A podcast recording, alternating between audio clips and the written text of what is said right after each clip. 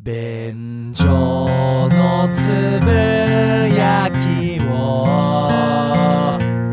みんなに届けたい。どうもダメダメおじさんにむらです。どうもホイップボーイです。よろしくお願いします。よろしくお願いいたします。便所のつぶやきでございます。はい、あのー、もうちょっとそろそろこれはいいんじゃないかと思う文化がありまして、はい、ちょっと日本人、うん、本腰入れて、うもう思い切ってこれやめるしかないと思う、うん、いうのあります。なるほど。まずいっこ、うん、年賀状。はいはい。そしてもう一つ、うん、バレンタインデーの義理チョコ。ほう。うん、このふたつはもうやめた方がいい。このふたつは俺はやめた方がいいと思う。うんうんうん。まあ、まず年賀状は、はい、今年の分は僕もうやめました。うん、今年からやめた。ほう。完全にもう書いてない。えー、一通だけ書いてるけど、うんうんうんうん、まあ、その人はちょっと特別で、うんうん、それ以外の方は、えー、全員書いてない。なるほどね。そして、うん、何の問題も起こっていない。まあまあ確かにな、うんうん、俺は一体何をやっていたんだと正直思うな、はい、うんうんうんうん、逆言ったら年賀状で維持されるような関係であれば、うん、ないも同然なのではないかぐらいまで、まあね、ちょっと思うな。確かにな。今こんだけほらもう普通に ライン とかさ、うん、メール電話やり取りできる中で、うん、年賀状のこう価値観は確かにもう低いよね。うん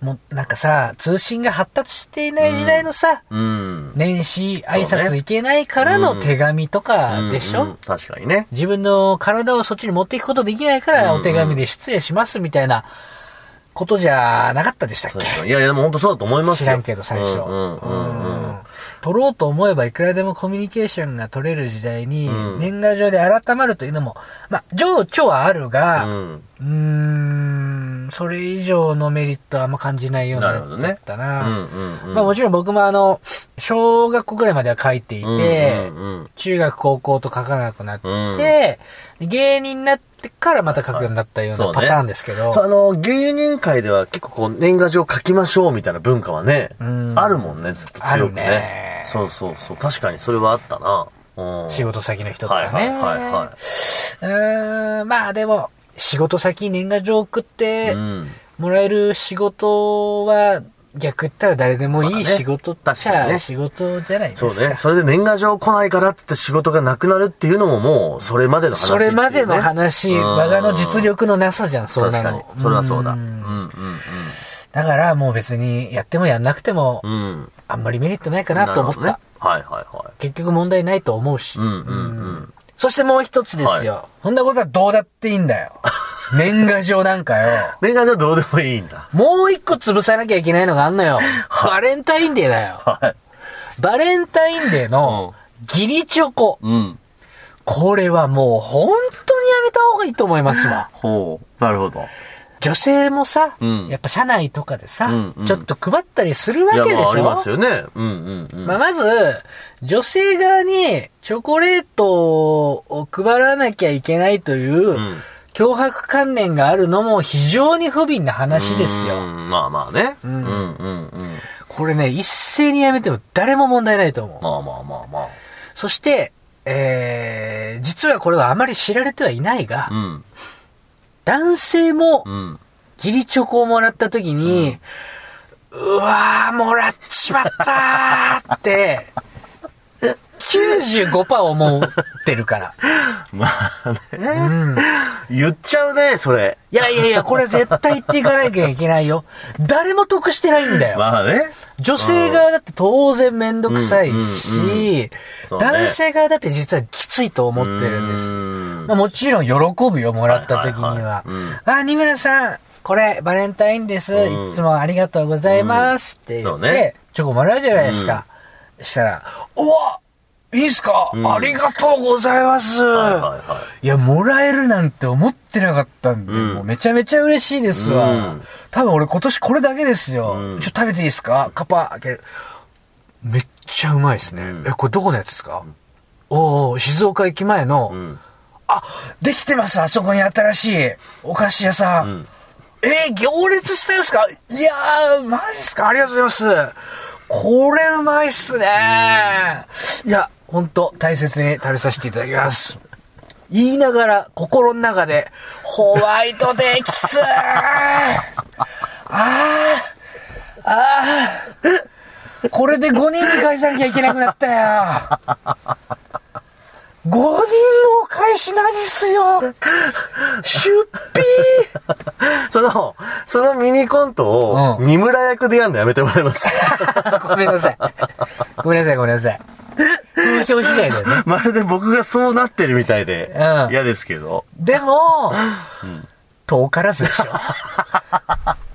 そこまでこう、めんどくせーとはなりませんけど、うん、まあでも、こう、うわ、ホワイトで返さなきゃだなっていう風な、気持ちになってるのは事実ですね。いやー、それでさんがつじゅうよっかが近づくたびに憂鬱になるんですよ、うんうん、そうね、どうしようかなーっていうね。で、またその、チョコをもらったとして、うん、ホワイトデーでじゃあ何返すってのがすごい難しいじゃない。悩むでしょ。ホワイトデーって。なんかそこでね、お菓子でいいのかなとか、うん、なんかちょっと物にしといた方がいいのかとかね。そうそうそう。うん、まああとは値段をある程度釣り合い取らなきゃいけないから、うんね、あれこないだもらったチョコなんだっけ、うん、銘柄パーン調べて、うんうんうん。いや、それは確かにそうね。そういう、うん誰も得してないっていうか、まあ、あげたい女性も じゅっパーセント ぐらいはいると思うけど、はいはいはい、女性側も きゅうじゅっパーセント はめんどくさいし、うん、そんなのなしにしてもらった方がありがたいですよね。うんまあ、ねあのー身近な人の義理チョコほど僕はなくなっていいかなとはちょっと思います。そうそうそう。あの、例えば、一緒に働いてるスタッフさんとかのやりとりでは、うん、もうそういうのはいいかなっていうね。もう、それこそ本当に、うん、本命だったらいいですよ。うんうんうん、まあね。いいじゃないですか。うんうん、このイベントをきっかけに、ちょっと好意をアピールするっていうのは、全然ありだと思う。まさに、年賀状的義理チョコ、うん、絶対いらないと思います。はいはいはい。で、女性の皆さん、いや、そうは言っても、社内で、うん、チョコくれないの？今年は何々じゃんっていう、うん、クソ親父がいるんですよ。そういうあなたに朗報でございます。うん、そんなクソ親父は、うん、男社会でも誰からも認められてません。ドブ中のドブ、野良犬中の野良犬に絡まれただけなので、そこはもう鉄の意志を持って、毅然と対応して大丈夫です。だいぶ表現きついですけど、頼もしいお言葉ですね。その、何々、チョコくれないの今年は、ダメだよ、女子力低いよ、みたいなクソ親父は、社内には一人いる。それを重く受け取ってしまう女性の方々いらっしゃるでしょう。うん、大丈夫です。そんなクソ親父と喧嘩しても、みんなあなたの味方。男性社員も。男性社員もそんなクソ親父大っ嫌いなんだ。確かにな。ほっとしたでしょうね、今、同じ悩みを抱えてた女性は。そうそうそうそうそう。重く受け止めてしまう。あ、ね、やっぱり会社で生きていくためにはこれも必要なことなのかな。うんね、そう思っちゃって、プレッシャーに感じる方いらっしゃるかもしれない。うん、そんなことない。きゅうじゅうごパーセント の男性は、誰もくれるなよ、今年はそれか社長、お触れ出してくれと思ってるから。社内でのチョコ禁止って社長が一言言ってくれれば、誰も泣かずに済むのに。いや、もらえたら嬉しいは嬉しいですけど、うん、まあ、とはいえっていうところは確かにあるね。そうですよ。うん、ホイップさんはちなみに今年は、その義理チョコを何個もらってるんですか？ゼロ個だよ。いや、もう、愚問中の愚問だろうに。いや、まさかと思って聞いたんですけど、あなた、義理チョコいっこももらってないの？便所のつぶやきななねんかんやって、俺がもらってた年あった？だとしたら聞かせて。この論何？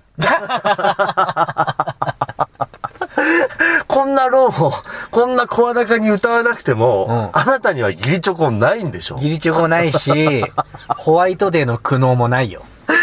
なんで先頭切ってそれ歌ったの？でも俺の周りで苦しんでる女性も男性もいっぱいいるからじゃあ一番関係のない俺が世の中を正さないとっていう。なるほど。そう余計なお世話です。壇上から去れ。厳しいですよ、二村さん。俺の話に混ぜてよ。二度とこの行動に入ってこないでください。お前はこの戦争に介入するなと。そうです。せめて、一個二個あんのかと思ったら。ああ、僕に付随するエピソードは一個もないよ。旗からそれを見てて、うん、思ってたわけで。旗から見てたり、人から聞いたりしたのだけで、語ってる。なるほどね。あの、こっちはこっちでやるんで。えー、大丈夫です。俺の助けいらない？大丈夫です。俺は平和にしたいだけだけど、余計なんだ。そうですね。えー、いや、多分賛同してくれる人は当然いると思うし。一個も間違ってるとこ言ってないと思うよ。いや、間違ったことは言ってないとして、ちょっと、資格がないね。資格がないんだ。壇上に上がる資格がなかった。バレンタイン差別ですか？これはだからリスナーさんに芯を問おう。戦うよー、俺は差別に。一番やべえポジションだからな。自由でやべえポジションだから。失うものが何もないからね。本当だよ。えー、あー、びっくりした。いやーもうね、思い切ってやめてもいいと思いますけどね。はい、そうですね、うん。それでね、クソ親父と摩擦あっても、クソ親父と摩擦なんかもう何にもないから、まあね。それはちょっといい意見かもしれない。そう、うん。ちょっとこう、ほっとした女性もいると思いますよ。男からも嫌われてるからね、うん、そういうクソ親父って。そりゃそうだね。うん。うんわかりました。いうことで、はい、なかったらいいなと思いました。うん、ということで、行ってまいりましょう。はい、本編。えー、今回ですね、うん、ホイップアンダーグラウンドはちをお届けしたいと思います。はい、もう、あの、イントロ音楽はないんですね。うん。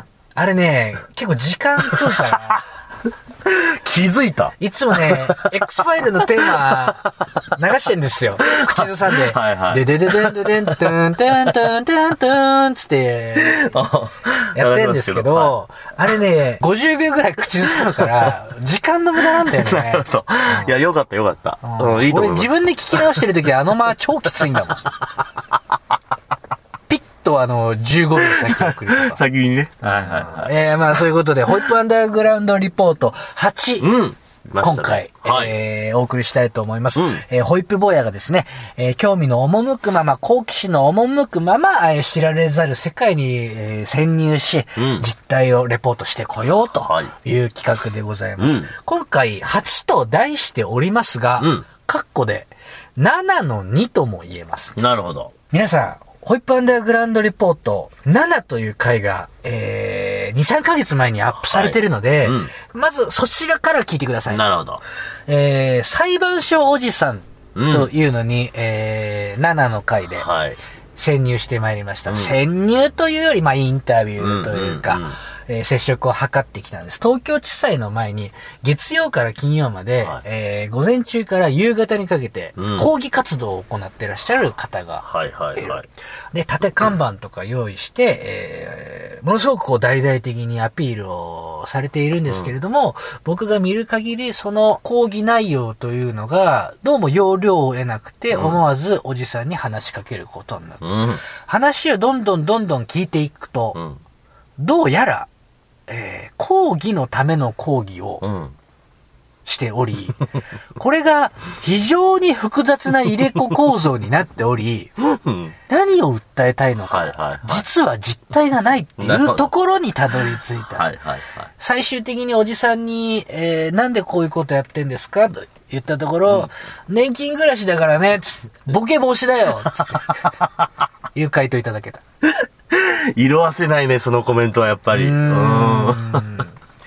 まあまあ僕の解釈としては、はい、これがおじさんの芸術なんだなと。うーん。うーん、はいはいはい。メッセージを伝えたいために音楽を始める人はいないじゃないですか。うん、音楽というのがまず好きで、そこにメッセージを載せることはあるけれど、はい、おじさんにとっても抗議活動自体が目的なんであって、うん、別にそこに本当に訴えたい内容はあったりなかったりなんですよ。なるほどね。これがおじさんの芸術なんだという僕の解釈だった、うん、はい、えー、この回を放送した、えー、翌日ですね、うん、とあるリスナーから情報提供を受けました、はい、えー、ラジオネーム赤ちょうちんともるさんからいただきました、はい、浦和駅に、うん、そのおじさんの車とよく似たバンがずっと駐車してて、はい、そこでも抗議活動を行っているんです。うんうん、でも、えー、誰が乗っているとかの顔とかはわからないし、うん、車が似ているだけかもしれないので調査してもらいたいなと、はいはいはい、いうことで行ってまいりました。うん、浦和に浦和に行ってきたわけですね、ホイップさんが。えー、先日、はい、行ってまいりました。うん、結果から言いましょう。うん、えー、裁判所おじさん。浦和にもいました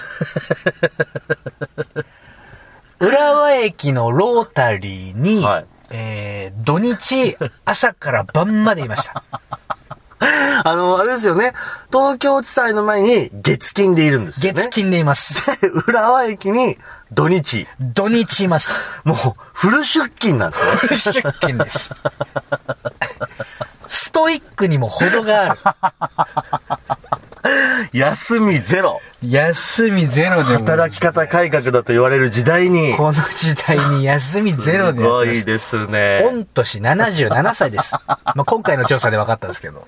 ほう。元気が過ぎるっていう感じですけれども、ね、うんうん、この間浦和駅に情報提供のもと行ってまいりまして、はい、そうね、えー、じゅうごじぐらいですかね、うん、到着したんですよ。うん、ロータリーに車ありまして、うんうん、はいはいはい。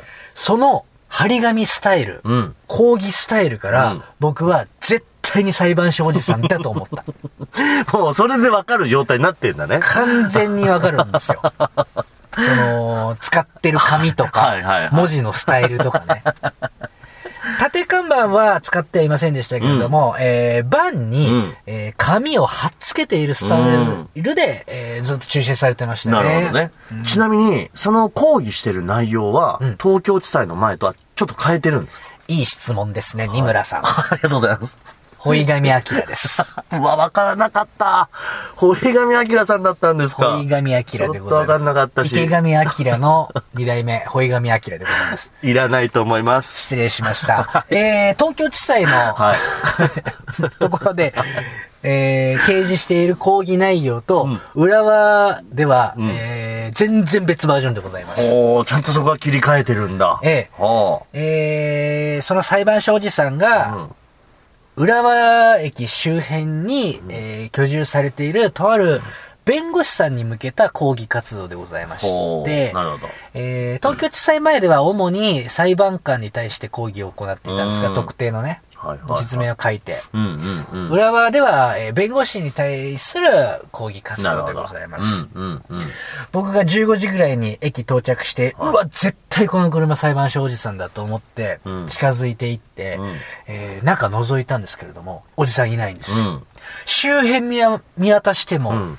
どうも見つからない、うんうん、こっから私、えー、おじさんが車に戻ってくるまでさんじかん張り込みしました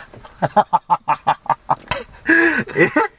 さんじかん ?さんじかんめっちゃ暇だった。向いてないわ。すごい。さんじかん待った。ベンチ座って。大した、それは忍耐力だと思いますよ。いちじかん過ぎたあたりの時にこれどういつまで待っちゃいいんだと思って、はい、はい、ロータリー清掃してるおじさんに聞きに行ってあのすいません、あそこのバンの方、うんうん、いつぐらいに戻ってくるかは分かります、うん、言ったら、ああ、あのいつもある車だね、はいはい、いやいつも乗ってくるのは知らないねところでお宅警察の方つってあ、いや違います、友人ですつって友人友人つっちゃったの、うん、答えに窮した結果友人つったダメだよじゃあ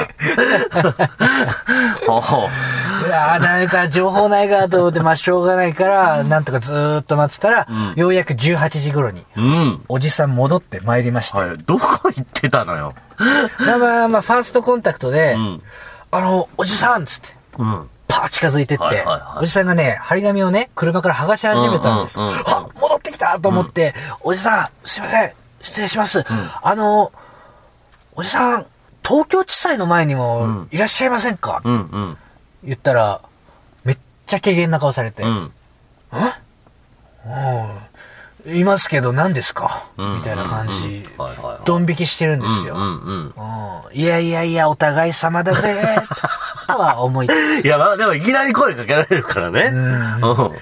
ああ、すいません。あの、僕、実はにかげつまえに東京地裁前で、おじさんの講義を見まして、うんうんうん、痛く感動して、えー、いちじかんぐらいお話しさせてもらった男なんですよ。うんうん、偶然、この浦和駅、僕、来たら、似た車あるからか、おじさんかなと思って。うん、あ、ここでもやってらっしゃるんですね。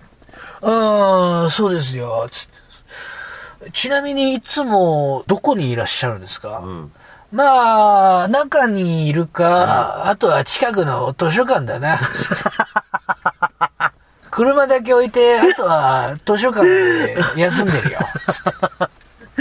なるほどね、うん。そのおじさんにとっては車をそこに置くということが大事なんだね。そうそうそうそうそうそうそう。別に自分がいようがいまいがいいのよ、うんうんうん。そういうことじゃないんだとね。メガホンとかでさ。言ってるタイプでもないから。なるほど。だから古典と一緒だよね。あの、絵の。はいはいはいはい。絵がメインじゃん。そうだね。まあ、たまにね、うん、制作者がいて説明とかしてくれることもあろうが、うん、別にいなくてもいい。いなくてもいい。っていう話よ。図書館にいた。まあ、大体図書館にいるね、つって。あ、車の中にいる時もあるけど、うん、夏場は暑いから絶対図書館一択だな。その抗議活動をやめればいいのに。いやいや、これがおじさんの芸術だから、ライフワークだから。そうか。まあ、それはそうだな。その選択肢はない。なるほど。あ、そうなんですね、うん、つって言って、うんうん、そっからね、あ、まあ、正直ちょっと、大した収穫が得られなかった。あら。いうことはまず申し訳なく思ってる。はいはいはい。あの、まあまあまあ、一応ね、新情報みたいなのは得られたんではありますけどね。うんうん。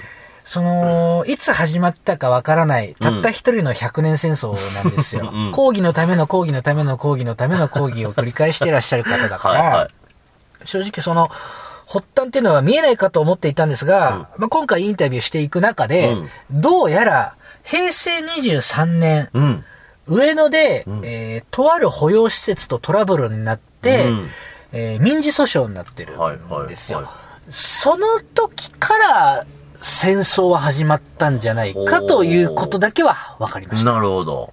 約大体だからはちねんまえ、きゅうねんまえ。へいせいにじゅうさんねんですから、じゅうねんぐらい前じゃないですか。そうだね。それぐらいか。うんうんうん。いうことは分かったんです。ほうほうほうほう。で、えー、浦和でも、その、えー、相手方の民事訴訟の、相手方の弁護士に対する抗議活動であったり、うんうん、えー、判決を出した、えー、裁判所に対する抗議であったり、うん、はたまたその抗議活動を妨害しに来る、えー、浦和県警に対する抗議活動であったり、まあ、八面六臂の活躍です。活躍じゃねえんだよ。全方位的に回してはいます。そういうアートね。そう、そういうアートなんですよ。まあ、はっきり言って、うん、新情報はこれぐらいでした。ほう。なるほど。本当に不甲斐なく思って。まあさんじかん待ちましたから、いや、まあ我々はね、こう、聞く側としては、うん、そうか、残念とあるけど、うん、さんじかん頑張ってね、ホイップさんもわざわざ裏まで行ってる分、うん、そうか、それぐらいしか得れなかった。そうだね、東京地裁の時と同じ会話繰り返してたね。うんうん、いいか、このな、あ、張り紙もな、工夫が必要なんだよ。うん、こう、やっぱ黒字が目立つんだけどな、やっぱそこに赤を入れるとアクセントが出るんだよな。ただな、赤は日焼けですぐ色が薄くなっちゃうんだよ。ま、一丁言ったんだな。めちゃめちゃ東京地裁の前で聞いた会話。これさ、ホイップアンダーグラウンドリポートなな聞いてから、うん、このはち聞いてる人びっくりすると思う。あれあれって。同じ回かなこれって思うぐらい全く同じ会話でした。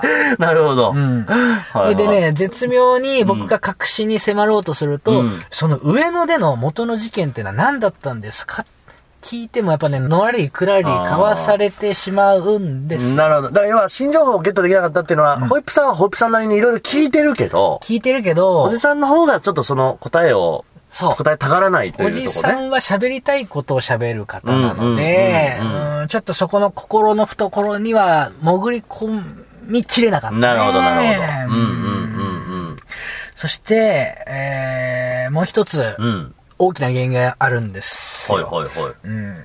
あのね、いっかいめに裁判所おじさんと会った時に比べて、うん、僕が、うんうん、ピュアじゃなくなっているということが非常に原因としてあったと思います。なるほど。要はね、うん、邪心があるんですよ。うんうんうん、情報提供を受けて、はいはいはい、あ調べてやろうっていう、うん、元はピュアな好奇心、この人何なんだろう、すごいって思ってた気持ちが薄れて、うんうんうん、スケベ心が出てんだよね。うんなるほど。リサーチをする際に。はいはいはい、はい。だから、そういう空気を裁判所おじさんは敏感に感じ取って、うん、こいつ怪しいなっていう、うんなんとなく心のブレーキがあったんだとは思います。そうかそうか。なるほどね。だ前回は興味本位で来てるっていうのが分かったけど、うん、今回はなんか取材に来てるような感覚に、そうなんですよ。おじさんはなっちゃったわけだ。どうしても僕も潜り込もうとしますからね。あなるほどな。そこには自然なセッションが生まれないんですよ。あ取材って難しいね。僕はそう思いました。やっぱり取材の技術がないのでね、うん、気持ちだけが僕の取り柄だと思ってるので、はいはいはい、その清い心がなくなった瞬間にやっぱり向こうは心を閉ざすんだなと思いました。だから張り紙を剥がすときも、うん、俺さんかいぐらい手伝いましょうか、うん、持ちますよ、うん、こっち剥がせばいいですか言うんですけど、うん、いや結構です、いやいいです、あやらなくて大丈夫です。敬語混じりなんですけど。なるほど。これにはへこんだね。友人だと思っていたのに。うん。ロータリー清掃してるおっちゃんには友人ですって言ったのに。で東京地裁で喋ってた時はずっとそんなね敬語なんか使ってないタメ口でねどんどんどんどん喋ってくれたのにちょっとやっぱね心のバリアが感じられました。そうかそうか掘り下げようとちょっとしすぎてしまったのかな。そうねえバンのさ、うん、バックドア開いて後ろにしまって、はいはいうん、バタン閉めて、うん、じゃあ今日はこれで失礼します。ブーンあーなんかちょっと悲しいね。うんうんうん、まあまあまあしょうがないですよ。僕がスケベ心出してるのが多いから、うん、本当に真から、うん、心で裁判所おじさんを欲するまで控えるべきだった。は？皆さんそれは正しい派お手上げ今の俺もちょっと何言ってるか分からなかったですけど教科書みたいな派だったわ全てが違ういやねうそうか、まあ、なるほどねそうだなまあその身長が入れなかったって悔やんでますけど、うん、まあとはいえね裏までやってるだ本当になのかかん抗議活動をしてるっていうことは明らかになったわけだし、うん、そしてそれが全く同じ人物であって、うんえー、へいせいにじゅうさんねんから活動してるっていうことが、はい、これ分かっただけでもなかなかだと思いますよ、うんうん、あああとでもあれですわ、うん、あのいっこだけ情報ありました、はいはい、大事なやつ、はい、おじさんあのめちゃめちゃ捕まってるんですけど、うんさらっと行くんだねそれ、うん、何回も捕まってるんですけど留置所だったり拘置所だったりのことを豚箱って言います、